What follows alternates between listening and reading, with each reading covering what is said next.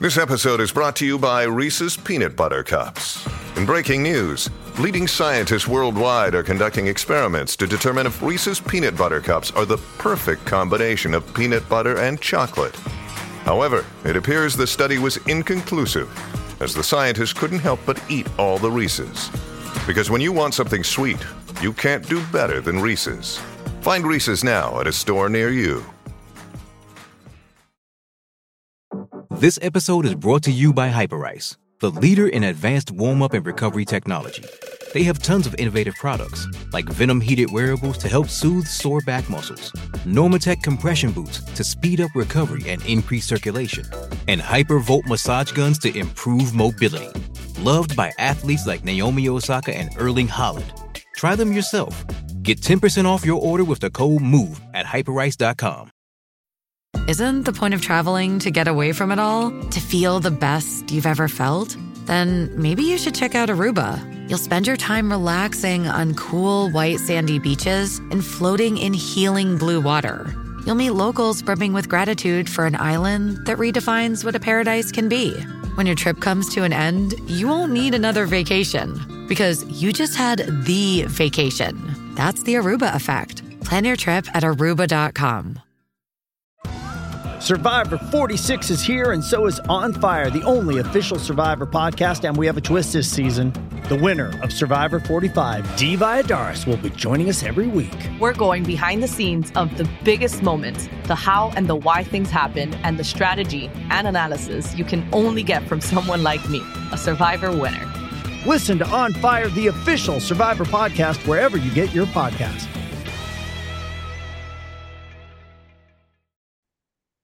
Scott Bass, Monday is going to be the day of days on Real Water Sports. Oh my, tell me what's happening, David. Monday is the day of days. You know, when Black Friday used to just be one day after Thanksgiving? Yeah, way back when. I do recall that. Gone are those days. The consumer now benefits from Black Friday taking place uh, five days prior and probably five days after as well. And Real Water Sports kicks off on Monday. What will that be?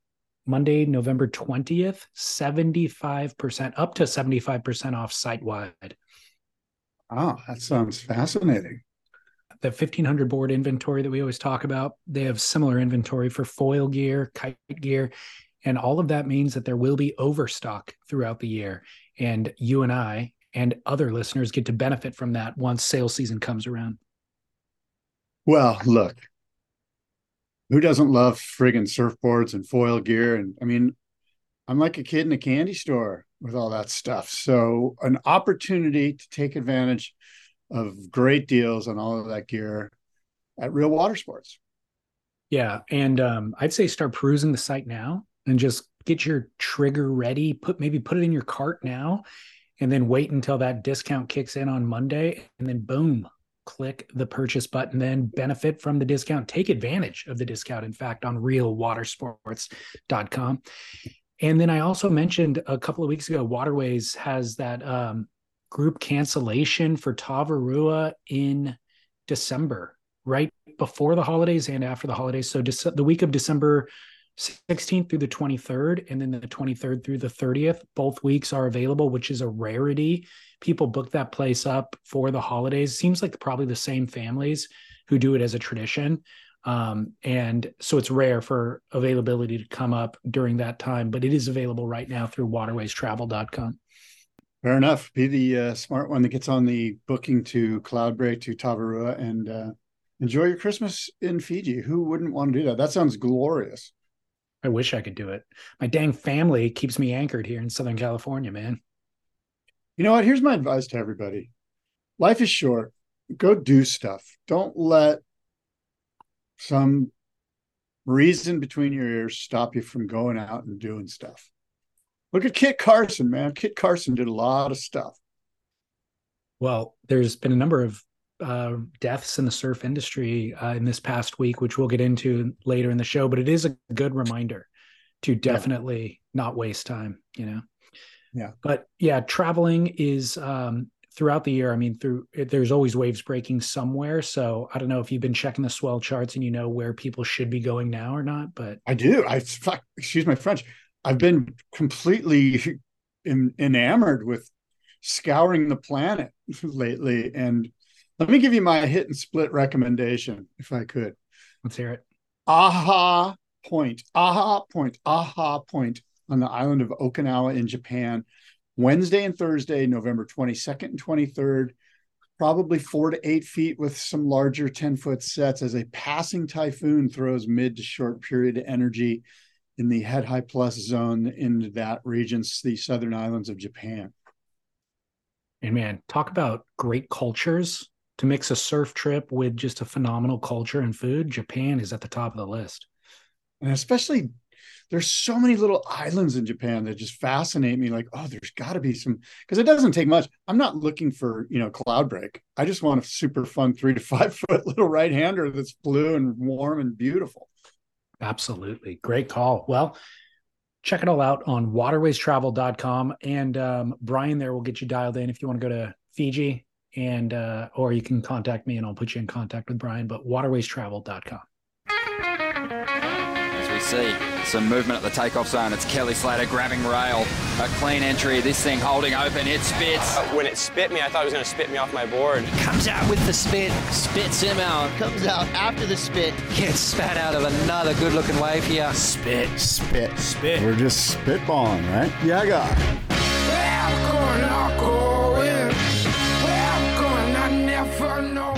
Yeah, God. Yeah, friggin' God. David Lee Scales. Oh my! It is Wednesday, November fifteenth. This is Spit, the surfing podcast. Uh, David, good morning to you, dear citizen. Great morning to you. Did you get a surf in before our show? Before the rains show up today? I did. I did surf. In fact, I wanted to talk to you a little bit about that. We had a discussion, but before we go there, let me ask you this: Did you surf? Did you get a surfing? When no, was the last no. time you surfed? I'm worried about uh, you. This weekend. Oh, okay. past well, this past weekend, yeah. How did it go for you? Um, it went perfectly fine. It was clean conditions. I rode a mid length that's easy to ride, and it was just easy peasy. But yeah. what are you what are you worried about? my declining skill set. If we boiled it right down, it'd be catching my fair share of waves, which is horribly selfish. But um, I was I was out in the water today, and so it's kind of it's early season winter here in Southern California. It's been glassy and warm and nice and sort of Santa Ana conditions, blue clear water. It's been really nice the past I don't know month I would say maybe more, and um, and what we've had here is is just an you know an immense amount of people that want to enjoy the ocean just like you and I do, and oh, so it's yeah. been crowded and and there's been a lot of people on bigger boards because everyone sort of realizes if I'm going to compete with everybody else, I need a bigger board. And this led me to the question um, that you and I have had before, but uh, I, and I think you argued that surfing is a meritocracy based on your ability. And from what I saw today, surfing is a meritocracy, but it's based on your ability to choose the right equipment, not actually how you perform on the wave. And interesting. And so I see just a bunch of, for lack of a better phrase, beginner surfers on big boards that are complete, like, you know, I, I guess I'll use the word kook. Yeah. That are complete kooks that are kind of dominating the lineup. And then, yeah. you know, and I'm on a 511 on a little fish. And so the question is, maybe it's on me. I chose the wrong equipment, and therefore um, I'm lower down on the the totem pole, the the priority pole, so to speak. The meritocracy, um, their ability um, to pick the right board means that that they get the right way, that they get more of the waves, and they, I don't know, it has nothing to do with anyone's ability once they're up and riding. I hear what you're saying, but they're on the wrong board. You know what I mean? They're just on a board that catches more waves, but it's not technically the right board for the spot. It's probably the right board for their ability level. It's the only board for their ability level. But I would argue you are on, on the right board, but you're at a disadvantage, of course, by being on that board.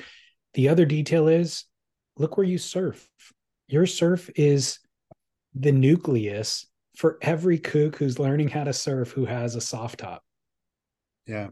So it's kind of on me then. It's really my fault. And and frankly, let, let me be clear. It's been that size range too, where it's you could ride both. Like you could argue, like if you pulled up to this spot and there was no one out, you'd be like, Yeah, let's go shortboarding. We can rip the bag off the tops of some of these waves. But if you pull up this morning and you see literally 25 guys on longboards out on the peak, it wouldn't be wise to ride a shortboard out there. Like that's not the right call. Except that's what I wanted to ride. Like I want to ride my get up and go super fast little quick board. I don't want to stand up and bog on a bottom turn and it's just slow and boring surfing. Well, my solution, I've confronted what you're talking about, and my solution is I just always surf down the beach. And I I mean there, there's a vast where I am in North Orange County, it's vast openness for miles on end right along PCH. And you could just look at it uh, as you drive and pick the right sandbar.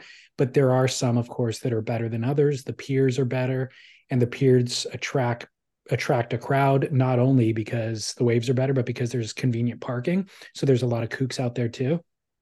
But I will surf far lesser waves down the beach simply so I can be by myself. And I would rather shortboard at the pier and keep that tool set sharp, but I, I don't because I've made the decision that you're talking about. I go down the beach instead where it's not really shortboardable. And so, like I said, I should take my mid length. I go, look, the conditions are nice. I'm just going to have a pleasant day and ride the mid length and just get in the water and get up and riding and kind of lower my expectations. And then I have a good time basically because of it. Yeah, and I I hear you and I agree with you, but what I'm getting at is if surfing is a meritocracy and therefore the guys that are catching the set waves are the better surfers, are the kooks the better surfers for No. having better equipment to catch the waves? No, is catching the wave the final you know litmus test of what it takes to be a good surfer and it seems to be that it is quite frankly after what i've experienced for the past 10 years or whatever it seems like it is it seems like whoever catches the wave is the best surfer and has nothing to do with what happens on the wave it's an interesting point. I see the point you're making, but what I'm suggesting is the meritocracy go- has gone out the window once it's oversaturated with the bottom level of the triangle. It used to be that that because ultimately if you follow this down the far enough path every it dumbs down all of surfing.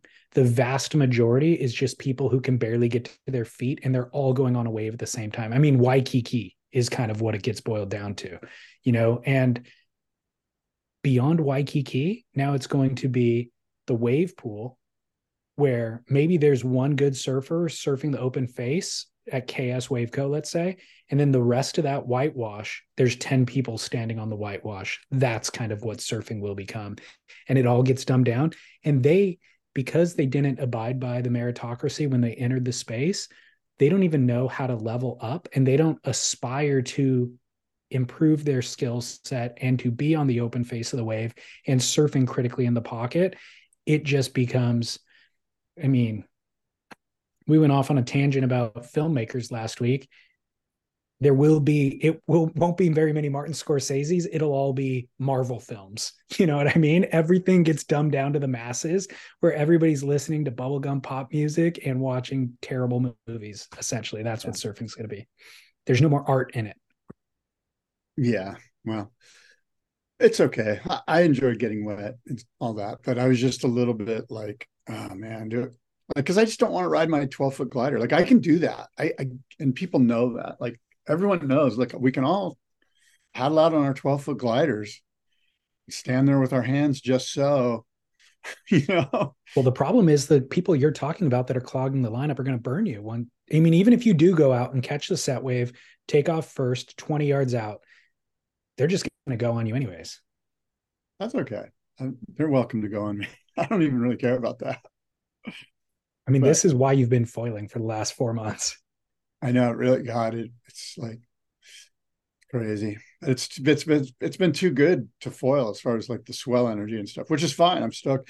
And you're right. Look, I love going down to my little local beachy where it's a little bit more spread out. But it's the thing is, is the nature of these west swells is they're a bit walled up, a bit lined up. They're kind of coming directed straight at us. So kind of have to find those structured areas and reefs and and you know, like you mentioned, piers and, and jetties and stuff. And it just it gets a little crowded. Yeah, it really does. I mean, I think this problem it's relatable all around the world right now.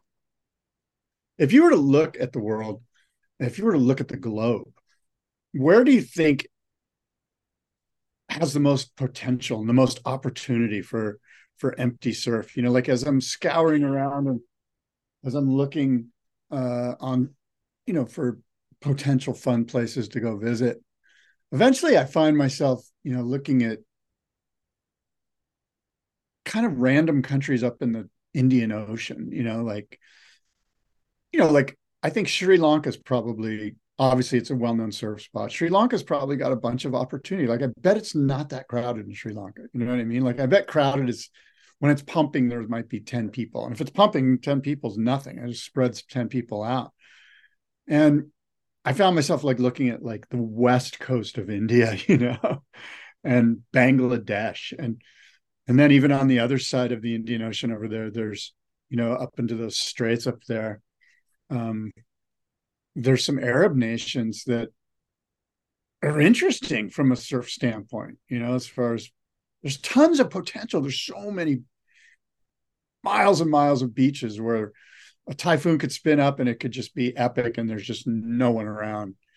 And it's how adept are you at navigation and traveling? Because the you know do you have a sailboat?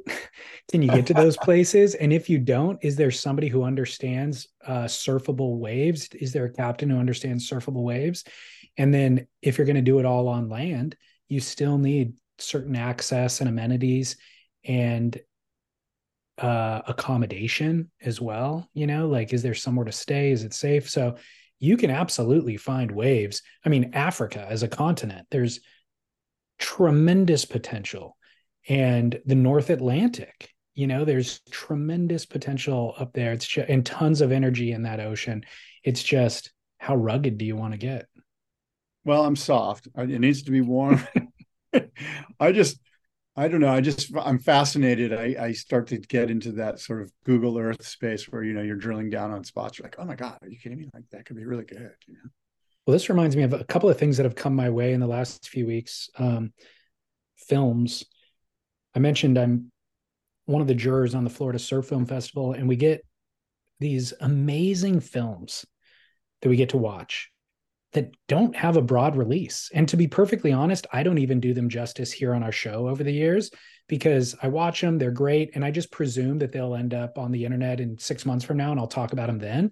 But if I look back, a lot of them don't end up on the internet or, you know, they're on like one that I'll tell you about today is available on um, outside magazines kind of free streaming service or hmm. so like you you can go on youtube and if you find your way to it then you have to sign up for the outside magazine kind of add-on and then you can watch the film there. But i just don't think it finds enough eyeballs. And um but one of the other films that relates directly to what you're talking about was called um it's by Alan Van Gysen from the surf photographer from uh, South Africa and the film was uh, him going up into Mozambique. It's called Chasing the Unicorn. Remember that wave that Rip Curl partnered with um, uh, Mark Ma- not Mark Matthews, the uh, South African big wave charger, Grant Twiggy Baker, to document that right hand point break. The snake is what they were calling it, and they built a marketing campaign around it. Is that the one that Mick Fanning got to surf? Yes, exactly. Yeah. So that wave, uh, Alan Van Gysen did a film about going to sea. And actually, maybe it isn't that wave. Anyways, it's in Mozambique and it's a long right hand point, like flawless, amazing sand bottom right hand point. And um, it's a documentary about him going there, taking crews there, the local community that's kind of gotten into surfing there as a result of them coming to surf this wave because it was a perfect wave that these villagers had access to all along but they were fishing you know and stuff like that so they actually probably didn't they wanted to avoid the wave as much as possible but it's about the development of um, surf tourism in this really remote area and just how flawless the wave is so I think there's tons of setups like that up and down Africa. It's just accessibility is very, very challenging. Yeah, I'm looking at the wave right now. I'm looking at the trailer for the movie, and um, wow, it's cool. Yeah, it looks like there's some locals that are picking up surfing, and um, that's kind of what the film's about. By the way, is like the new discovery of a wave and how surf tourism integrates into the community and maybe benefits the community, maybe challenges the community. Um, and I think they've done a good job of investing into the community, and that's part of partially why they made the film. Um, but I mean, world class wave, no doubt about it. Yeah. Yeah, it looks it looks incredible, but uh, wow, and it looks like an experts only type of surfing situation too. Yeah, I mean, even the pros are, you know, having a hard time navigating their way into the drop and even down the line and all that sort of stuff. But yeah, the other film that I got to watch was uh, Calypti, the new Torren Martyn film, where he's sailing a boat from uh, Thailand, Indonesia. And that's incredible too. That's coming out, I think, no, uh, December 3rd, wide release. Well, um, all right. Well, those look like fun things to watch, fun movies to watch. The one that I was talking about being linked on uh, Outside Mag is called Savage Waters. And this one de- definitely won't get enough eyeballs. It's incredible. It's set off the coast of um, Ireland, the west coast of Ireland. Yeah. So the film opens with a couple of surfers who are visiting, and you know, one guy's going to the other guy's house, and he spots a book, like dirt. There's all these books, these old leather bound books on the shelf, and he finds one, and it's written by a 19th century treasure hunter. It's basically a journal from this treasure hunter from the 19th century. Um, he had been told about a buried treasure on an island in the middle of nowhere off the west coast of Ireland. But in the book, he dedicates a portion of it to this wave that was breaking off of this island. And it was massive, but consistent. And the sailor back in the 19th century, you know, doesn't know anything about surfing, but as he's describing it, these surfers are going, man, this sounds like it's actually could be a new world class big wave spot. So they start, the film is about them plotting this trip out. They get Andrew Cotton to come with them, obviously a big wave charger from the UK. And um, the map, the maps, even the current maps clearly state these are uncharted waters. Uh, not crystal blue uncharted waters, scary North Atlantic, murky, raging waters, basically. Um, and they go there and they find an incredible wave, and Andrew gets to surf it. So that's called Savage Waters. It's interesting, right? Because from a sailing and boating perspective, when you're in a situation like that, like w- when you come across a place that's just mean and savage and something that you don't want to negotiate, you just ignore it. You just, you know, you, every mariner in the world goes, don't go there, go here. It's much safer. And everyone just takes their eyeballs off of that and goes to the safe passage. And so that spot gets neglected from a surf standpoint and of course from a mariner standpoint forever. It's just like no need. Why why don't even waste your energy there. Don't even look there. It's dangerous. You don't even want to go there. Don't sail there. It's stupid. Danger. Don't go. Go the easier softer way. And so for century and century and century and century mariners go the easier softer way. And that's why some of these areas are still uncharted because it's like look we did enough chartering. We know it's dangerous. We don't need to go like explore every little nook and cranny as to why it's dangerous, don't go there. Yeah. But under the lens of surfing, right, it's now an untapped resource. Exactly. And it's well, crazy when, when you yeah, when you watch that film and see how treacherous it is with modern sailors, with modern techniques, modern boats, modern technology to navigate and all that. It's insane to think of somebody doing it in the 1800s. No doubt, man. Just being a mariner in general. Uh, Dude, it, hearing about a buried treasure, and you're like, all right, I'm going. Like I'm going for months to go find this thing or not. Maybe I'll come back empty handed. It's crazy to think about. That's cool. So, did they read out loud some of the passages from this book? They did actually, and the book is ancient as well. Like the, yeah. they have an old, probably there's probably only one printing of the book, and they have the original. Um, but I don't know if he ever found the buried treasure. I was kind of curious to know if what he found on that island, but um, I don't think they got to that. Yeah. Wow. Wow. That sounds cool. So Savage Waters, that's Outside Magazine. Yeah. Again, I'll I'll post it on with today's show, but um, you can find it on YouTube, Savage Waters, and then it'll kind of lead you to the outside. It'll say like, do you want to sign up for the free outside magazine subscription or something like that, and then you can watch it there. The trailer's there for free, obviously. So there's Chasing the Unicorn. There's Savage Waters. Um, I actually found Chasing the Unicorn on YouTube. It's 33 minutes long. It looks really oh, okay, fast. perfect. And um, Savage Waters. I'm going to search for that on YouTube too and take a peek. Because I got to admit, I'll tell you this. Um, I watched a movie today or yesterday. It's about Julian Wilson. And it was really uninspiring. Like, and I'm not look. Let me just. I'm not here to poo-poo on Julian Wilson. And it has nothing to do really with Julian Wilson. It was just the template of of the the surf movie. It was just. It felt like you know you go on Netflix and you're like, oh, there's a documentary on Taylor Swift or whatever. Well, it was put out by Taylor Swift's people, so it's just really a PR piece, is all it is.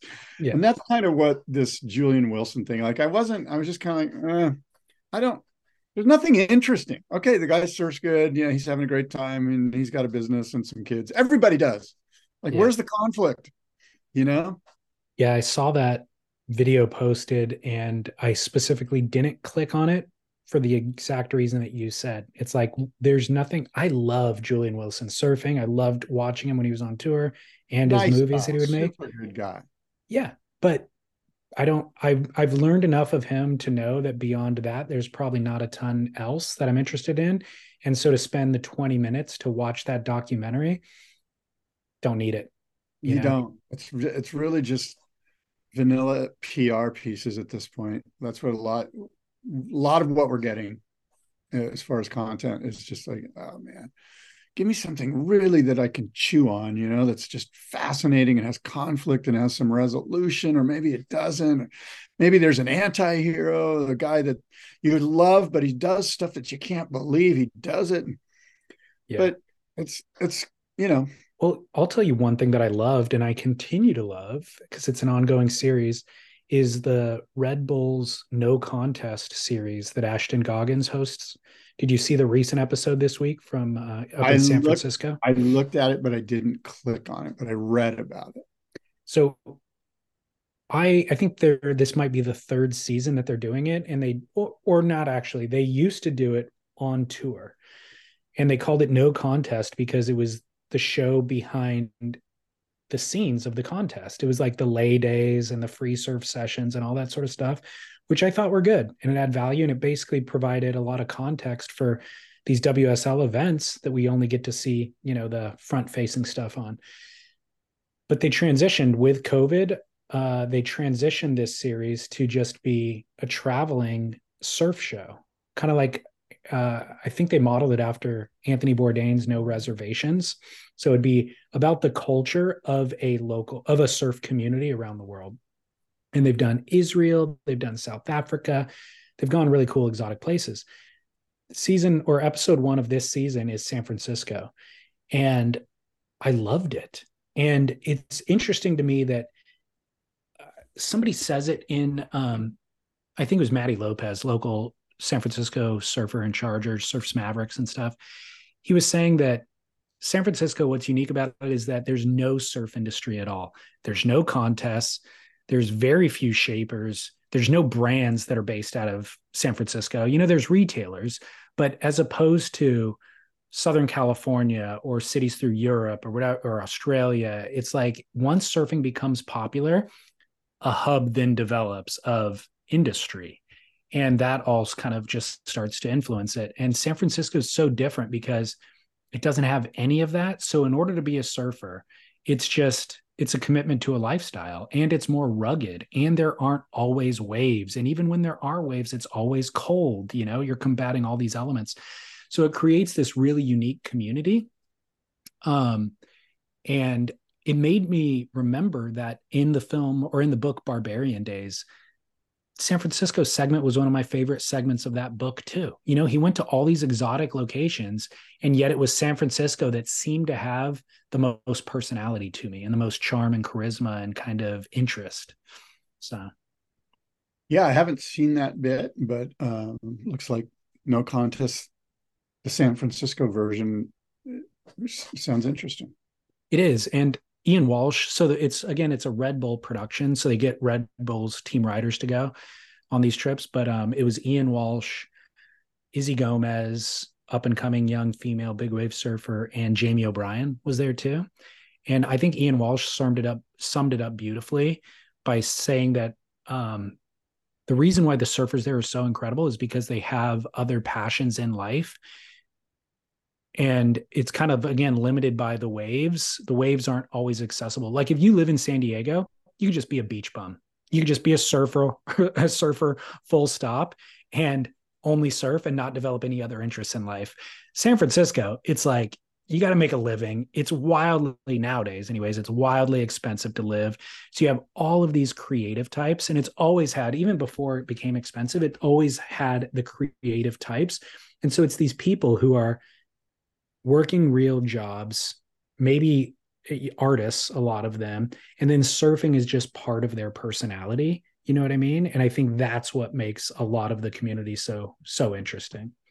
Um, obviously, that money that I'm talking about, it's related to the adjacency of Silicon Valley.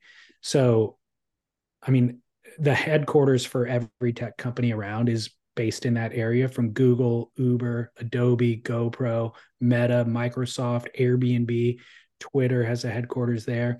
Um, they bring in a ton of wealth, which has now created this income disparity, which is kind of interesting too, where some of the surfers are of the old school who maybe bought way back when and they're just barely able to uh, hunker down and survive through you know now what is seven thousand dollar a month rent for a two bedroom place, um, and then all of the cultural kind of mashup there from Chinese and Korean immigrants and Hispanic and everything. It's really really fascinating, really fascinating culture, and the waves are insane. The waves are truly uh, challenging and good.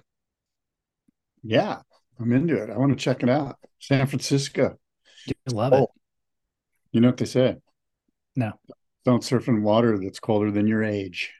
That's what you say. And I feel like it will become a trend of saying because it does make a lot of sense. It does. Oh my.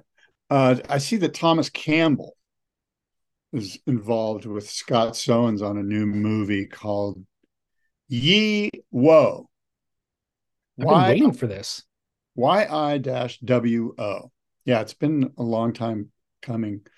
Uh, Craig Anderson and Ryan Burch there was a little bit of um, a teaser on Surfer Magazine and just some images, like 15 images uh, from the shoot of Craig and Ryan surfing big blue Cloudbreak. And those guys have got, you know, those are two of the styles that that you and I love. You know, we want to see that kind of, you know, for I was looking at the pictures and I'm like, really, it's Jerry Lopez. Mm-hmm. you know, the stuff that I'm drawn to, I'm like, you know what, that looks like Lopez. And then there's a shot of Ryan just like styling in a pit, like like at the top of a wave, not in a pit, like on the corner of a shoulder of a wave, but it's super critical and steep. And and it looks like Lopez. You mm-hmm. know, in many ways, um, history repeats itself. And I there's a and I think that's why I'm drawn to it. You know, there's just some really good classic style.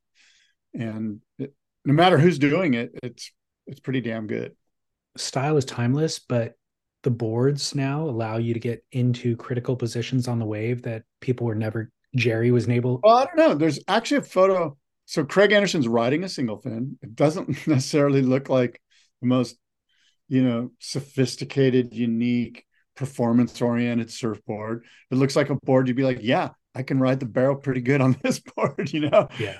And you know I can do a bottom turn and I can set my rail and you know how it is with single fins too. You can sometimes you just stop. Like you set the you set the rail and you're at a dead stop and then the thing heaves and you drive through it and you get deep. And um, anyway, there's I mean there's literally Craig Anderson's board literally has lightning bolts on the rails. It's a red pigmented surfboard or airbrushed red with yellow lightning bolts and Craig Anderson. I mean, it looks like Lopez. Like everything looks like Lopez. Like the the way the trunks are, you know, they're not like super long. They're kind of like mid mid cut trunks. It just looks like Jerry Lopez, which is, by the way, again, really good. You know, like it looks really good. I'm pretty stoked on it. And of yeah, course, line line surfing. You know, the still images that I saw, pretty well, real. Well, yeah, maybe that board that he's riding allows him to do that, but he does ride obviously really high performance boards as well. And he maintains that style, which is unique because to get into the critical positions that they're getting into, so many or a lot of surfing's evolution went away from style and people just get they would contort themselves into compromising positions to get into that pocket or, or into the air or whatever and stuff got wonky so it's rad that those two surfers specifically we're able have been able to meld the two uh, eras of surfing you know? And i think that's really who thomas works with. Like thomas is all about aesthetic. Yeah. yeah. And so he he's very selective in who goes on those trips. And look he's overdue for a film. We haven't seen a film from thomas campbell for a very long time. And i know like i said this thing's been in production for a long time because i feel like i reached out to him four years ago, probably. Yeah, I want to say like 2016 or something. Yeah, so that would have been seven years ago. Like, hey mean, man, I heard you're working on this new film, and like, I'd love to interview you about it. I never heard anything back, but I've been waiting for it to come out all this time. So I don't know if he's been consistently filming over all those years, or if this is all footage of your, you know. Yeah, I don't know either, but they threw it up on Surfer Magazine, which suggests to me that somebody in the film camp is like, hey, this thing's still happening. Let's seed it into the people's memory here and let them know it's about to happen, or you know what I mean? Yeah, I'm excited. I'm down. Um, Pretty good. The grace. those guys surf with grace. That's what I'm starting to realize. Like, if you can surf with grace, it doesn't matter what board you're on. Yeah, I got to be honest. I don't know where this relates to our conversation. I've thought about it a bit over the last few weeks, but um, I'm switching my mentality to a one board quiver again. Really? I fi- yeah. I find that the overthinking, and I was even thinking about our upcoming El Salvador trip in April. And I'm like, I'm going to bring like three boards, I think, right? And then I thought about one of the boards and I'm like, I want to ride. That's the one I want to ride. Like, I'm going to bring a higher performance version, but do I really want to ride that? And even when I do ride the higher performance one, I'm going to not quite live up to my potential on it. I'm going to get frustrated. That's a wasted session. Simon Jones? Yeah. I knew it. Look at me. I nailed yeah. it. Because it's simple, it's easy to ride. I can push limits on it. Like I can push that thing and it it'll meet me wherever I'm at. Like if I want to do like a real like serious hack it allows me to do it you know um and i never don't have fun on it like i never have a session on there where i like fully bog on that thing and fully blow it because it's so forgiving i guess and yeah. dependable there you go i mean just imagine back in the day like kevin naughton craig peterson those guys when you went to mainland mexico in 1974 you brought one surfboard that was yeah. it yeah. And you hoped it didn't break. And you brought one fin. you know what I mean? Yeah. And they didn't break. They rarely broke because they were friggin' made strong and they were heavy and those days. But I I like what you're saying. I get it. You know, I mean, you know me, I'm the king of don't bring any boards. Who wants because I'm slothful. Who wants to lug a board through an airport? That's a little bit different. board there. You know what I mean? Somebody yeah. called me the other day and goes, Hey, you gave me a board about four or five years ago I'd been digging through my garage and it's got some scribbling on it. It's it's from Wayne Rich to you. It was obviously a custom board. It has all this stuff that Wayne wrote to you that's personal. I want you to have it back. And I was like, oh yeah, I had forgotten about the board, you know. And it was one of those things where I'm like, here, take this board, ride it, you know. please bring it back or whatever. Right. But I never got it back. But um, I'm excited about getting it back. And I think that could be the board that I bring to El Salvador. Yeah. I mean, just one board, man. One exactly. board. People always go, How many boards should I bring to Indo? I'm like, You're only going to ride one, but if you break it, bring two. So bring two of the same exact board. Yeah. Yeah. Overthinking it never yields the best result, to be honest. No. So I have the one Simon Jones 610, whatever, but I actually ordered a um, smaller, the one that Mason Ho won the or picked for the electric acid surfboard test like two years ago, 2001. It's called a go go. So it's like a shorter kind of twin fin fish looking thing. Um, so that's what I'm going to bring. I'm going to bring that instead, but it still is very easy to ride and versatile and all that sort of stuff. I just don't want to bring a bigger the 610, you know. Yeah, it's interesting. The one board quiver thing is interesting because everything is cyclical. I mean, everything is cyclical. And so what happens is there's a culture of okay, one board quiver. And the masses all decide to just invest in one board. And you ride it for a while and eventually you're like, this board's killer, but mm-hmm. I think if it was a little shorter and a little wider or whatever, you know, whatever the things you think it needs, and you get that next board that you, you order a custom board and it actually is better because yeah. it was better a little wider and a little shorter or whatever, you know what I mean? And then you're you're off and running and you're, well, that, you're in quiver land. That works but uh, you get to a point where there's a law of diminishing returns. Yes. And you and I having 20 boards Too is many. well beyond that point of diminishing returns, you know. I do think though that three boards is is is understandable, it's pragmatic, it's doable. Yeah. You you need to have a long board or a longer board for when it's two foot. Yeah. Right? Yeah. You need to have a high performance board for when you go to Cloudbreak right? Yeah. Let's say restaurants. Cloudbreak, now you need a kind of a semi gun. You need a six right. or whatever. And it'd be good to have a fish for when it's two foot, but you don't want to ride a log. You want to rip around and get all this speed out of a little teeny thing that's super fun. This Come is on. the dividing. This, this is the exact this is the exact moment of diminishing returns right there is when you mentioned fish no. I, that, that, teeters on the line i could be convinced one way or the other but if you go one board past that let me ask you this longboard or fish you get you get to choose ah,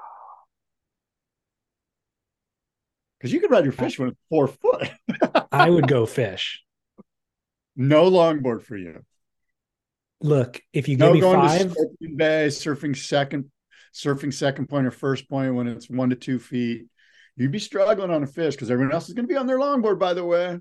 But the fish has more applicability for me in my life than the longboard does. Like it fits more of my, my yeah, actual surf sessions. Oh, but so if I had to pick one, okay, You've fish or longboard, I'd go fish.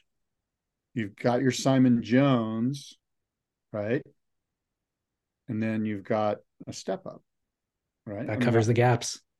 Right. Now you're good. So three boards, like I said. Three boards. Yeah. Three's the number. Because I've asked you this before. I've asked you like, you can only ride one board for the rest of your life.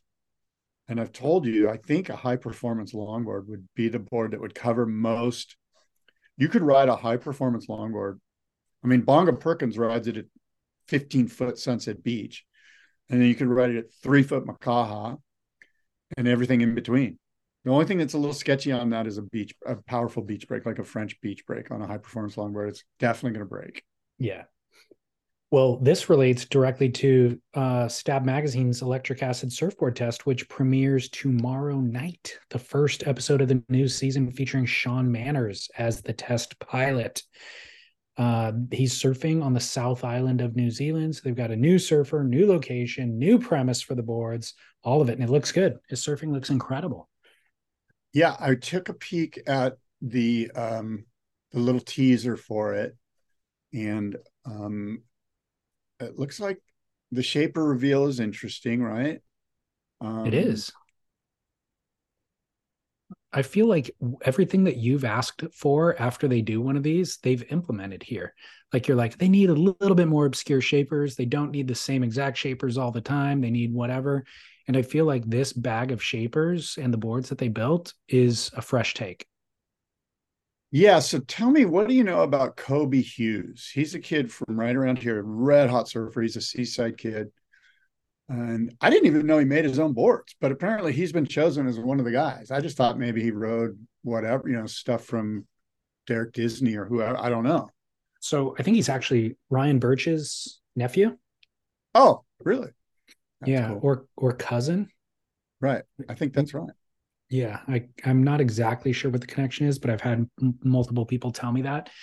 And yes, he has been building his own boards, but you know, I don't think for long. So I but kind of to your point that you've made in the past is they need to mix it up. And so go ahead, throw in somebody who has not a tremendous amount of experience, but does have the pedigree and the access to insights and knowledge through Ryan and Derek and all those guys. And so why not include him in this and give him a shot at it?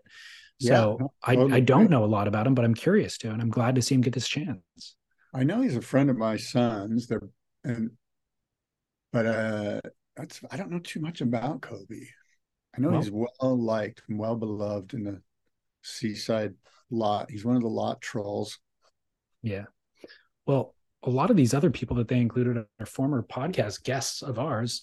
Um, Justin Tierney's of Dark Arts is included in this, which is great because, to be honest, Justin, almost all discussion about Justin is around his dark arts construction that he implements for other shapers surfboards, but he actually shapes boards himself too, and he has his whole line of JT designs. Oh, and yeah. so, so it's good to have him included in this. Um, Corey Graham, the Willy Wonka of Torquay, uh, is included in this. Eden Saul Willy, from Willy Wonka of Torquay. What what Torquay? What what's that mean? That was um somebody wrote. I'm thinking Surfing World magazine. Somebody at some point wrote an article about him, and that was the headline. Said he's the Willy Wonka because he's uh he's a eccentric and out of the box thinker. That's cool. He's, do you know? Have you seen his stuff, or do you know him at all? I've seen his stuff all over the place. I'm, I'm a big fan of. He's he's another guy that's got a really, you know, unique aesthetic and some really cool boards. And, um, yeah, I see his stuff all over. I'm a big fan. We're I'm, I'm his buddy. We're you know I'm a Instagram friend lurker. Gotcha. Well, he was out here this last year, um, working out of the Waterman's Guild and building a couple of boards for US clients. And so I actually went and interviewed him and got to spend time with him and coolest dude ever. And it's a great episode, if I do say so myself. And uh I mean, I, I just everything I love about board building and surf surf personalities he embodies. So I'm excited to see him included in this. Eden Saul of Dead Kooks is in it. Britt yeah. Merrick friend of ours, friend of the show, Britt Merrick is included in this. Let's go back to Eden. He's he's a friend of the sh- of the boardroom show for sure, and he's done the show numerous times. And I know he was making boards out of Moonlight Glassing, I think, for a couple three years ago, maybe. And um, and I think doesn't that Victoria gal ride his boards, the model chick? I don't know who that is. Victoria Vergara, or I don't know, Sophie. I don't Sophia. I I can't remember. Anyway. Yeah, he, I mean, he has a number of kind of high profile writers for sure. Yeah, I'm gonna try to find him on Instagram right now. But and then so yeah, Britt Merrick. That's actually the one where I was like, hmm, that's totally interesting, right? Like Britt gets a lot of play. Channel Islands gets a lot of play. So um I wonder what Britt made. I wonder. by the way, do you can you see which boards or which do they have their it's all anonymous, right? We just know who the shapers are, but we don't know which is which, right? Correct. I wonder what yeah. Britt Merrick made. That's fascinating. Yeah. That, what's what I really like, like so Britt, like Pyzel, like Matt Biolos, all of those guys would be fun guys to go, look, make me something totally abstract. Like I don't want, you know what I mean? Like to me, that's kind of kind of cool, right? Like I know you make a great performance tri-fin.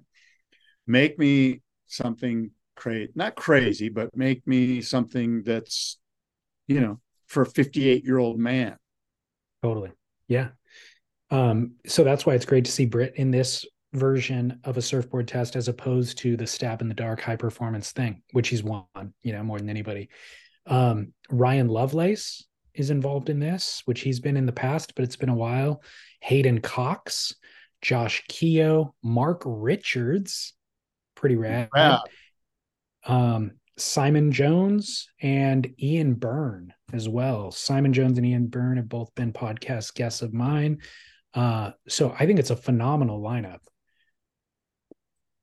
Well, it sounds really cool. I, I like all those names that you mentioned, of course, and um, Simon Jones. It's going to be fascinating. The one that the one trippy board that we know is the House of Burn, the crazy fangtail Michael Peterson thing. That one just sticks out. Um, and it's just you know that one's so out there that's like, man, I don't know if that one's. It's it's almost like a piece of art more than it is a functional design. Um, it's just got. If you haven't seen it, it's it's a three wing deep channel, six channel with a channel on the deck the fang it's got the those wings are like fangs and they, they look dangerous and it's it it looks sexy as hell. Like it looks like walking down the beach with that board under your arm you're like yeah i'm the i'm the man. But but i need like super glassy four foot Kirra for that board to maybe work. You know what Yeah. i mean Yeah. but I don't know. I could be wrong. Maybe they end up loving that board. It's, it'll be fun as hell to watch that board go. Like that's the one where you're like, okay, I hope they put a really big spotlight on him riding this board. How much do you know about Sean Manners or how much have you seen of his surfing? I don't know anything about Sean Manners. I know nothing of his surfing. It's interesting um, because he is our, our the lesser known surfer that we've ever seen in one of these series, but he's huge in Australia, of course, and a phenomenal surfer. Like I know that he has a core following there, but the way that surf media is delivered nowadays, I just haven't had a ton of exposure to him. And I do follow him on Instagram, so I see some of that, but it's not like he's included in a film every year that I then see or putting out edits every six months that I then see. So my exposure is pretty sparse, but his surfing is radical and it's raw. And he almost reminds me like cut from the cloth of Dane Reynolds of 15 years ago, where it's just aiming for a big section, building as much speed as possible and going big with style and grace, you know, big waves, big sections, that sort of stuff. I hear that a lot about you, actually. All those things, you know, those those things you said are, would never be said about you and I. That is the exact opposite of my restoration life, restoration hardware life. Exactly. Well, look, Um, Sean Manners looks fascinating, and um, I'm psyched. So tonight it drops, right? The stab Thursday. surfboard acid test, right? East electric acid surfboard test tomorrow, Thursday. Thursday tomorrow. That'll be fascinating. Scott, just a quick reminder for listeners driftline.co is where you get the drifty, but also they've packaged up some bundles with some of their other products like the UPF top, ultraviolet protected top, uh, as basically gift bundles. So if you want to give a gift for the holiday, go to their website, click on the gift bundles link, and that'll take you to that page where they're bundled and already discounted as being part of the bundle. Bundled and discounted drifties by driftline.co. It is that time of year. You could quickly get a lot of your shopping done by going to driftline.co. Click on bundles and boom, away you go. You probably bang out five presents right there. the gift that he actually wants and will actually use. We all get things in the holidays where we're like, oh, this is a nice thought, but it's going in a pile of things I don't use. You know what? Somebody got me once. This clicker right here. Look at this thing. What do you do with it? What do you do with it? Is it Somebody a stress? it. I don't know what it is, but you don't get you won't get one of these at driftline.co. You'll get a killer gift bundle of drifties with the uh, sun protection top. Did you just accidentally open your garage door right now? I hope not. Is it just like a stress reliever thing? Actually, somebody sent it to me for editing audio. They're like, when you're going along and you screw up, go, and you'll know, you'll see the mark on your audio file. from that. Oh, You can go. That's where you can find your spot and go edit it there. interesting. Yeah. Very Which I few people never- will use that. I never used it for that. That's funny. All right. Well, look, driftline.co. Go get your gift bundle for God's sakes. It's uh, easy and boom. and it saves not only not only do you save on the bundle, but then we have the promo code SPIT, and that'll save you an additional 15%. So you're welcome. Enjoy. Get your holiday shopping done at driftline.co. Hiring for a small business is critical. It's imperative that you find a highly qualified professional to treat and grow your business with the same care and detail that you do. LinkedIn Jobs will be your next big unlock. LinkedIn Jobs has created the tools to find the right professionals for your team fast and for free. Everybody is already on LinkedIn with their resume and their references. So the fact that LinkedIn built a hiring platform to connect the dots between everything is simple genius. It's way more sophisticated than a job board. It's a vast network of more than a billion professionals meticulously organized to connect people by skill set, desire, ambition, all in an effort to help us advance our position. And it's easy to use and intuitive. So effective that 86% of small businesses get a qualified candidate within 24 hours. Fast hiring solutions means achieving your goals in record time with rapid growth in 2024.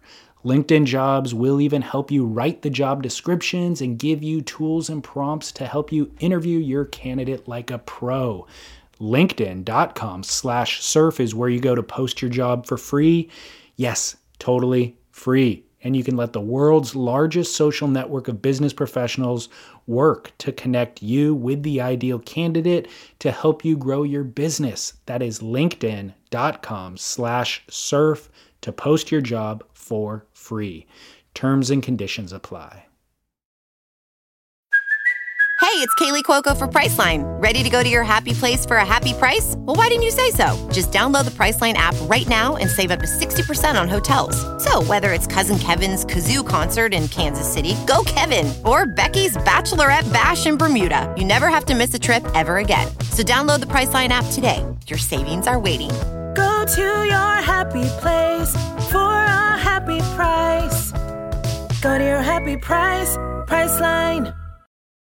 This episode is brought to you by Reese's Peanut Butter Cups. In breaking news, leading scientists worldwide are conducting experiments to determine if Reese's Peanut Butter Cups are the perfect combination of peanut butter and chocolate. However, it appears the study was inconclusive, as the scientists couldn't help but eat all the Reese's. Because when you want something sweet, you can't do better than Reese's. Find Reese's now at a store near you. This episode is brought to you by Pepsi Wild Cherry. Pepsi Wild Cherry is bursting with delicious cherry flavor and a sweet, crisp taste that gives you more to go wild for. Getting wild may look different these days, but whether it's opting for a solo Friday binge watch or a big night out, everyone can indulge in their wild side with Pepsi Wild Cherry. Also available in Zero Sugar. So grab a Pepsi Wild Cherry and get wild.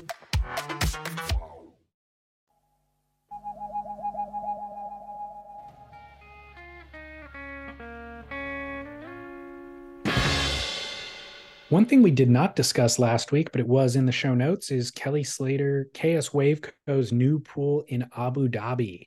Slater took a team of top level riders out there to debut that and to uh, show, showcase it, share it with the world. Do you have any thoughts on this at all? Um, I mean, my thoughts are it's an incredible wave. Kelly's an incredible surfer. Uh, it feels a little, I feel a little left out, I think. you know what I mean? Like it feels a little elitist. Like we flew here on our private jet, we were sipping champagne, we debarked. Uh, we got in, somebody fitted us into our trunks. We surfed, we ate caviar. Afterwards, we were towel dried. And then um, we, you know, we ate a local delicacy, you know, kitten paws. Oh. That's not that and far we got off. and we got on back on the plane and flew to Vegas to go backstage with U2 at the Sphere. It all feels really. I actually don't. I don't want anything to do with any of that. Although I'll take I'll take the free flight. it is funny that you say that because that that's exactly what I wrote into my notes too. Is that the elitism rubs me the wrong way? The fact that you used elitism, so I don't know if that's kind of in the ether and that's how everybody feels about it, but it felt so far removed from anything surfing. Abu Dhabi to me, like when you say Abu Dhabi, I just go, okay, that that's billionaires, and that's just me. Like that's why I went to elitism is because I just think of billionaires. But anyway, go ahead. Well, it's so far removed from surfing to me, right? And so to the the other rub here is that Kelly Slater's the mascot, and I'm like, dude, you're a guy, and it feels you're feeling more and more foreign and distant to me. And if you are if you are the pioneer of this wave pool arms race you're not the pioneer i mean you are one of the pioneers and you are kind of the the mascot of so much of it you know these other wave pools have companies that have success and all that but they don't have a figurehead like kelly kelly's a figurehead and so he almost speaks for all of wave pools in a certain sense as he does for all of surfing and so when you look at let's say skate parks as a comparable skate parks went a different direction. They did not become elitist. They became free for all, so much so that cities pay for them to be put in parks so that young skaters have access to skate somewhere. And so wave pools could have gone that direction under you know certain circumstances. I don't think so. Just well, because pencil out, you just can't build a free like who's nobody's building free wave pools. like it just doesn't pencil out. Like there's energy, like a park, you pour the concrete, you step back, you let the kids invade. Okay, see you in a year. You know what I mean? Like, well, there's a lot more involved as far as energy and cost. There's, I'm not saying they have to be free. They can be a lot more accessible than fifty thousand dollars a day in the center, Central California, or mm-hmm. fly to Abu, Abu Dhabi, and who knows what that price is. You know what I mean? Like when you look at the youth, youth skaters who want somewhere to skate, when you look at young surfers who want somewhere to surf, but they don't live by the coast, this is not accessible to all but the 1%. And we kind of knew that along the way and, you know, um, acknowledged it even probably on the show a lot. But then to kind of see this news story pop up in Abu Dhabi, with the background of the buildings and Ferrari City and all that sort of stuff, it was just like, oh, wow, this is not, I mean, this is no longer anywhere in my realm. And it just kind of ra- rubbed me the wrong way, too, I guess. Yeah, it's funny as I sit here and explore it all. Um, I think it, it, it's just, yeah, so it's got an elitist vibe. It's got this, and it feels like surfing in general has kind of got like um, more of like a tech bro billionaire vibe about it, right? And and I I remember I think it was like 97 or 98. I I went to Colima to surf that beach break there by myself. And the waves were flat. It was in January or whatever. There wasn't any swell. And I could I looked and I could see that there was some waves up at the, you know, about a mile away at the next little town. I could see some waves breaking up there. So I grabbed some like a couple of biscuits and a thing of water and packed my little backpack and I hiked on the beach about a mile. And sure enough, there were some waves up there. It was facing a direction so that there were some little waves. And I paddled out and it was a little bit wonky and weird and kind of high tide-ish and blah, blah, blah. But I caught a couple waves and I got a little head dip and I came out and eventually I did a cut back and I surfed and I was super stoked. And I'm in this very remote part of mainland Mexico. You know, the it's called uh, Paraiso, which is the town up from Tecomán or from the beach there. And um at Pascuales. And um and I remember I hiked in and so I went into the town and it's just this there's no surf infrastructure. There's no it's not where surfers go to surf. That's down south where I was. And and it was just raw and and it was mainland Mexico the way I remember mainland Mexico where I literally like walked down the street and a guy goes and I hailed a cab and I he put my board in his thing and I ate a tamale and and I was sweaty and hot and there was bugs around and it wasn't necessarily, you know, highbrow. And yeah. I took this cab back to my place and, it, and then I stayed right there, you know, in a little concrete room, barely had running water. And I'm trying to right now, as we talk about it, excavate why do I think that's neat? Like, why is that better than what Kelly's doing? Because what Kelly's doing is pretty cool, but it's not accessible to me. And so I guess I have a little bit of, um, I guess I'm uh, jealous. I guess I'm jealous that I'm not going to ever be at that. But I also think there's a lot of charm to what I did. Like, there, like to me, that's surfing in mainland Mexico. You know, like that's what mainland Mexico is all about. That's, in fact, that's kind of what the Naughton Peterson ethos is. You know, and that seems to be gone. Like now, it's like jump on a plane, a private plane, fly wherever, get off, you know, have your hair shampooed on the way. Like, you know, you know, all those, it's just so highbrow now. I don't know. Yeah. Where am I going I mean, with this? Am I, am I soft? Am I jealous? Am I, what's, what's going on with me? No, the accessibility is the distasteful part of it. The, well, the excess, first of all, and the accessibility. So the excess part is building this thing that tr- uh, drains a tremendous amount of resource.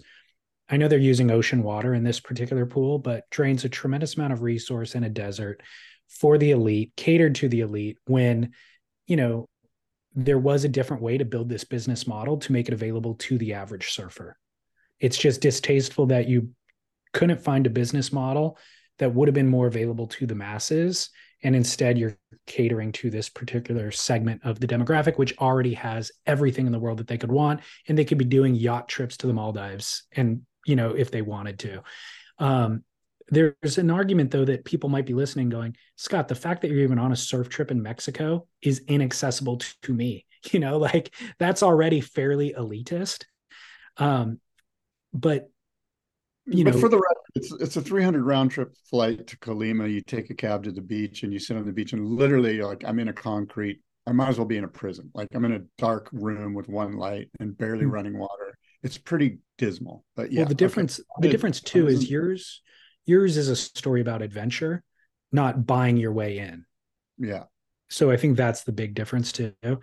Um, so yeah, I feel I like there's like a Neil Young litmus test. Like, would Neil Young like write a song about this? like, and he, he, would, you know, like Neil Young would write a song about this and just be like, "This is fucking lame." However, the lyrics would come out, it would be like, "Dude, we've jumped the shark." What you know? Well, what do you think about the Neil Young litmus test? Because I can see Neil Young going, "Yeah, you know what? A kind of a grindy trip to mainland is the way it's supposed to be," and I don't know. The well, Neil the, Young test. I don't think this wave pool passes the Neil Young test. That's all. The, the Neil Young song would also incorporate the theme of the problematic nature of this part of the world. The exactly. Yeah, the doing business. So that's the other detail here is like Kelly not only catering to the elites, but by the way, not even the elites because you guys tried to get that Coral Mountain uh, version up and running out in La Quinta, spent a ton of money to do that. And the city council shut you down. And that was for the elites, by the way. And they couldn't even get it but that was there. elite versus elites. That's for elites versus elites, that this, litigation.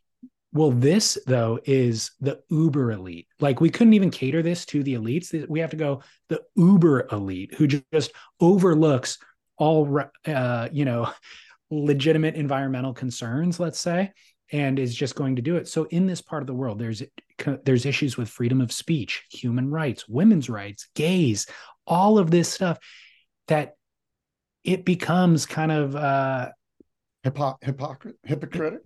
It's definitely question a question mark on the legacy that you want to leave in surfing and on the rest of the world if that's where you're choosing to do business you know? Well here's the thing it could be argued and i think it's valuable to to consider this that when Kelly goes over there and becomes a part of that culture, he opens up the door for him to kind of expose them to a more uh, centrist leaning or a more progressive viewpoint on a lot of things because they would like look to Kelly, oh, Kelly, you're the man. And he might go, hey, you know what? You might consider, you know, like not cutting off a woman's clitoris, you know, like that might be a good thing to think about. You know what I mean? like, and so, so this idea that we go, well, Kelly, you shouldn't do that because they're bad people. And of course, I'm I'm not saying that's what you're saying, but my point is, is that, and I think you get it, right? That at least there's an opportunity for a conversation to now be had. I know that is a counterpoint. Is, will he have that conversation? Yeah, until he starts showing up at, you know, I don't know, political rallies to change some of these things, then I'm not going to make that no Neil Young for him. for you. exactly. But well, the, here's the here's the ultimate test right here. You ready for this? Mm. This is a tough one. For me, this is a tough one. For you, I don't think it's as tough. I don't know. Kelly hears this podcast and says, That's it. I'm inviting David and Scott. You can come on my plane. You're going to spend three days surfing there and experiencing, because I think you guys got it wrong. Would you go, David? Uh, I would go. yes. I would too. Let me guess why you're going because I want to see if what I said is actually true. I won't really know until I experience it, which, by the way, is true. Like there's validity in that. It would be, it would bolster my journalistic integrity if I went so that I could actually speak with authority on this exact thing. Because, yeah, I've not been. But the other thing is, what if he says you can't speak about it? You're allowed to go, but anything you say has to be um, parsed through my PR firm, through my people you know, basically you're on a um embargo. I'd say no. I'd say no. You'd say no. You're, yeah. I'm going to fly out here and surf, and you're going to eat sushi and get your hair cut and blah blah blah. You know, like the whole deal. We're going to, you know, cat kitty paws. You're going to eat the kitty paws. Will you? But you can't say anything. You're not going. Well, two things. It's a deal. You long tube rides for a couple of days. No, I'm not that interested. Oh. I'm not that interested. Um, I mean, I, there's two reasons I wanted, or that would be deal breakers. Eating of the kitty paws would be me participating in exactly what I have kind of a ethical concern about, an issue with. The other thing is, I'm not investing a ton of money into the region in order to make a ton of money off of. So it'd be different for me just to go and surf the pool and create, you know, a journalistic opinion about it, as opposed to investing money in hopes of earning a bunch of money out of this investment. That is the problem with the K- KS Wave Co. from my from my stance. So just surfing it isn't as problematic as doing business there. All right. Well, we'll see. See if, we'll see if he gives us the call. I doubt no, it. I won't be waiting by the phone. Um, in closing, there I mentioned earlier that there's been a couple of sad deaths in the surf industry in this last week uh, one of whom surfboard shape. Uh, first of all, phenomenal surfer and surfboard shaper, Mark Martinson. The other, a local iconic surf photographer, Mike Moyer. Just kind of news just kind of broke yesterday through Instagram. So Mark Martinson, maybe you can speak on more as uh you know, as it relates to surfboard building, but he was a Long Beach from Long Beach, which is where I was born, five miles from where I'm sitting right now excellent surfer, one of Harbor Surfboard's first team riders in the 60s. Uh, Surfer Magazine cover boy in 1970. He won the US Champs in 1965, shaped amazing boards through the transition era, and then went back to work for Robert August in the 90s, making high performance shortboards. I'm sorry, high performance longboards. Um, but an icon in the industry and beloved by all, it seems, just like salt of the earth, ni- nicest dude ever, and um, will be missed. Well, um, you may or may not know this, but we interviewed Mark Martinson for our documentary film about surfers and the Vietnam War because Mark was a guy who evaded the draft. He he said screw you and was on the run in, in Hawaii um, from the FBI, from the federal government because of his stance. He's just like, I'm not going to go over there and kill people. And um, so I got to sit with him in an intimate setting at his house right there. I want to say it was at like Rocky Point or near there, somewhere in that little stretch there. And he had a cool little pad.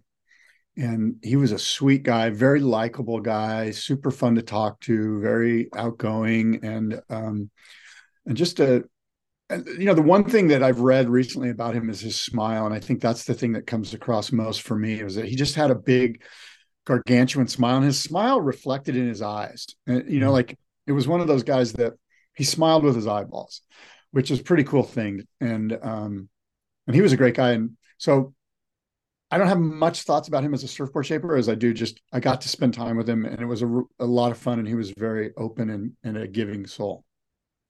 Fascinating. Thanks for sharing that. The, and then Mike uh, Mo- Moyer, of course, came into Surfer Magazine all the time when we were working there. Um, you know, the 10 years that I spent there, Moyer would roll in all the time and just, you know, the photo department would jump up and we he'd throw his stuff down on the slide tray and we would look at it all and and he was just always a super cool guy. I remember when I was new there, he made sure that, you know, that I knew who he was and that I, I was he was just very there wasn't any um, ego with Mike. He was super just one of the guys, really good guy. Yeah, Mike Moyers from Newport Beach, so right in my neck of the woods as well. And I'd see his name in the magazines from the earliest of days when I was first kind of discovering surfing. And um, really i mean the reality is every pro surfer in the world comes through southern california at least once a year or certainly they did up until you know the last five or ten years and the industry is kind of split apart but so much of the surf industry was based here in the us open every summer and all that stuff so everybody from australia through central america and everywhere in the world would come through southern california. And moyer was a mainstay. He was at the beach every day always knew where it was good when it was good. And so I went from seeing his name in the magazines to seeing him at the beach all the time whenever it was good. And you knew if he was there that's where it was good you know? And so you his um his archive of photos covers like 80s 90s 2000s of the best waves in southern in newport and huntington beach kind of throughout a bunch of important eras of surfing documenting it all so he's iconic yeah, and you know, there's many images that we've all seen that we know were Mike's, or if we didn't know they were Mike's, we are like, wow, that's insane. And the one cover shot, Surfer Magazine of Danny Kwok, sort of doing like a layback, almost it looks real Clay Marzo esque. He's in that red, white, and blue full suit. He's going right, and Danny Kwok's doing this crazy kind of inverted layback. And I was looking at it this weekend. In the tube. In the tube. Yeah. And I was looking at that photo and I was going, God, that looks like something Clay Marzo would be doing now. Like, you know, like that was pretty crazy as far as the twerking of the body.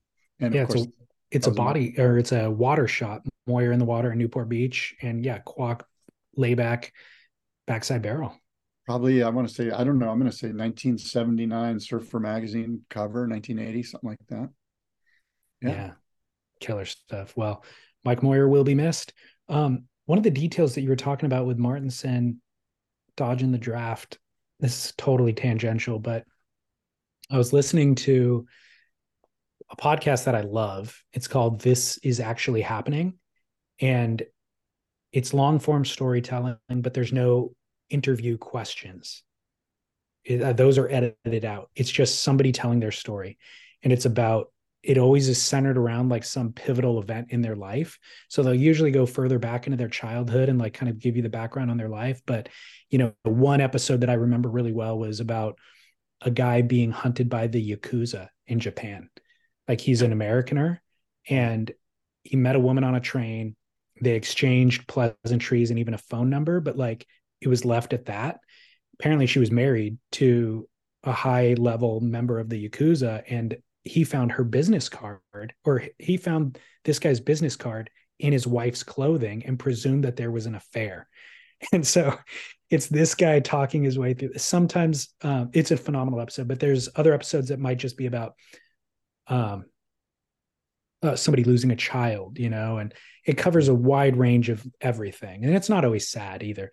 But, anyways, last night I was listening to an episode where a guy was talking about um, going to war in Iraq after 9 11. He was like uh, on a tank as a gunner, and he was 22 years old at the time.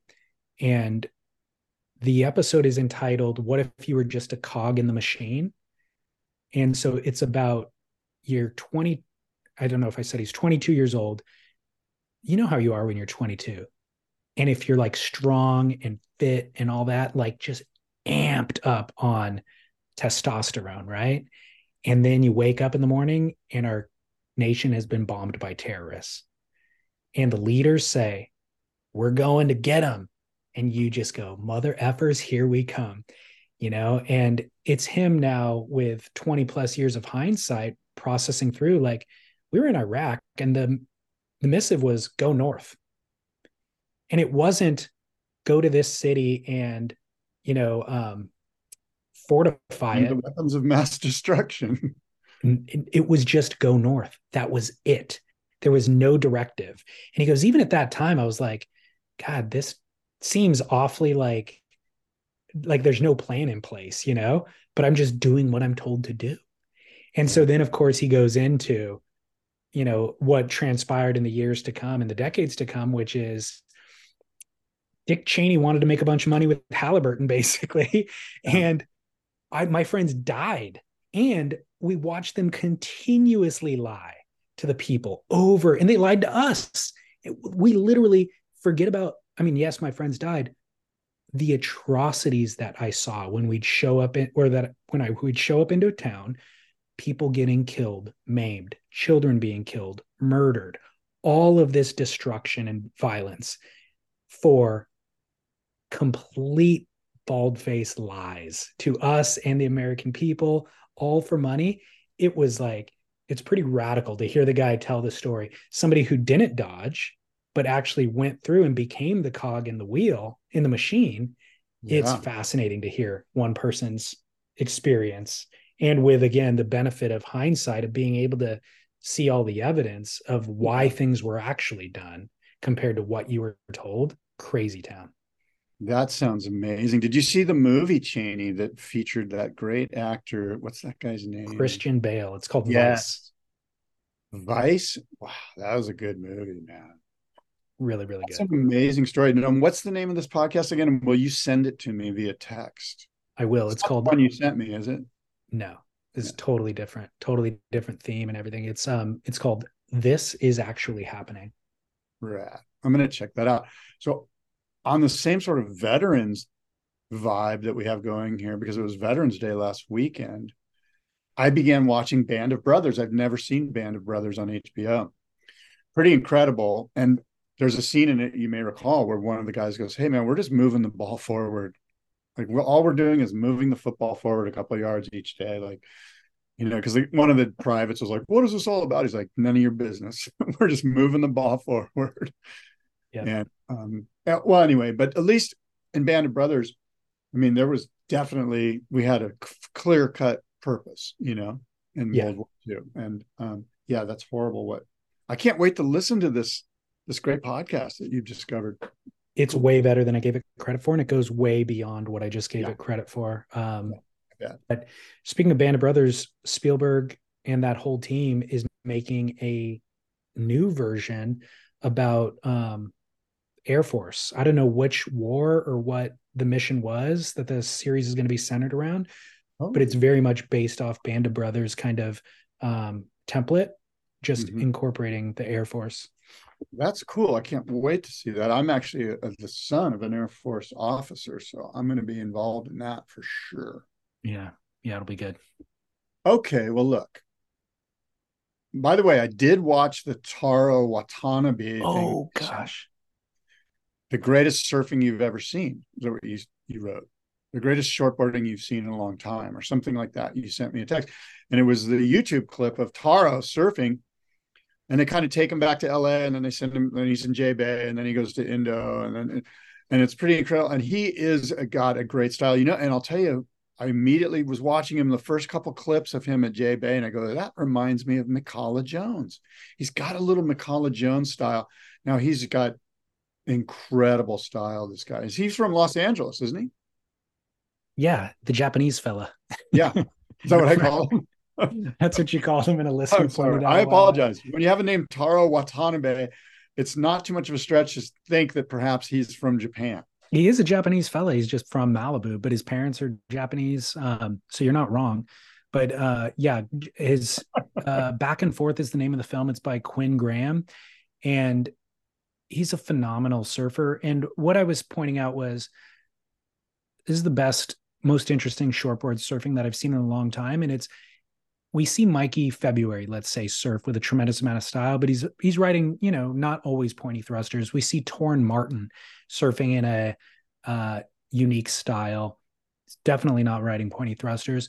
Taro's riding the most high performance, chippy uh, boards that allow you to get into the most critical sections of a wave, but inventively surfing them.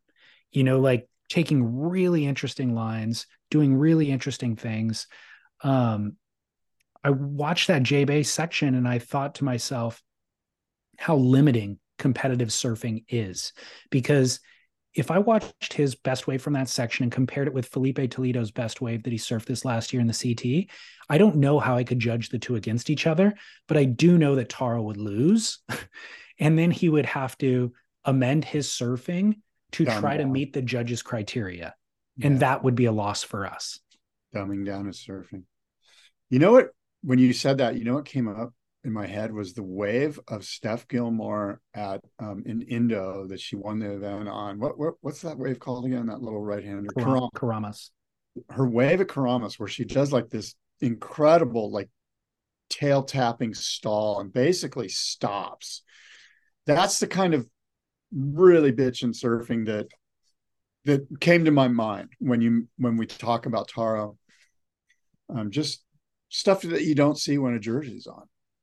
Yeah, it it really is uh refreshing to watch. Totally creative. Again, his style's insane. His fundamentals are so sound that he can put himself in whatever position he wants to.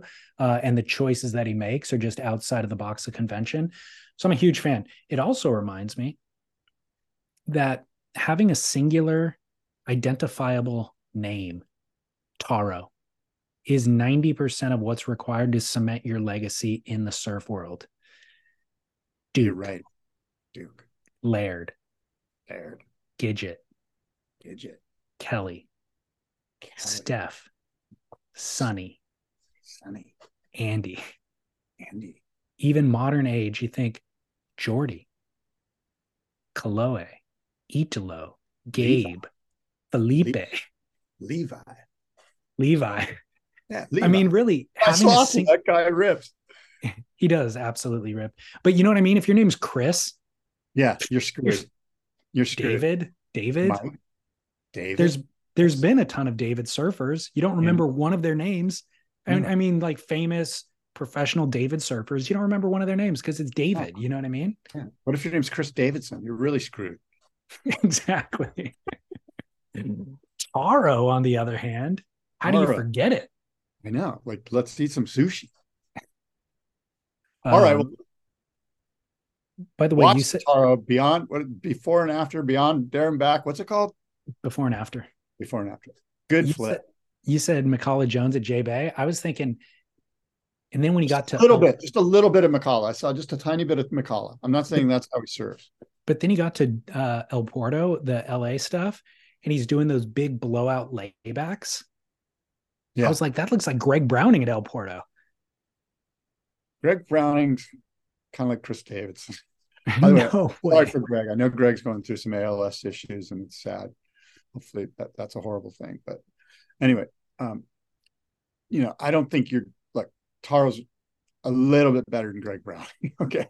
Greg Browning's style, he had insane style, and he would do those exact laybacks. Go watch Taylor Steele's Good Times from 1996, and Greg Browning is laying back exactly like that. Taro pulled it right out of the Greg Browning cookbook. Oh my God. Do You know what? Uh, to my own uh, detriment, I don't think I've ever seen a Taylor Steele movie all the way through. I'm sure I've seen Momentum, but I mean, I was out of it during Taylor Steele's time. I was mentally unavailable. Fair so enough. I missed it all. I missed it. It's like I missed the music from that era too. Fair enough. You missed punk. Um, yeah. Well, Let's give a quick shout out to the only petroleum-free surf wax that we that we know of that um, we're using exclusively. It's Trees Wax. You can get it at treeswax.com or you can buy it at retailers up and down the West Coast. There's a couple on the East Coast too, but Surfboards by Kennedy in Woodland Hills, Amp Surf in Shell Beach, and then Maverick Surf Shop, beloved Maverick Surf Shop up in NorCal. Yeah, super sticky, tacky, performance oriented surfing wax that's good for the planet, and uh, it makes a ton of sense. Yeah, big fans, Trees Wax. Thank you very much. All right. Well, look, David, we've said a lot. We've covered a lot of stuff here. And uh, until next time, adios and aloha.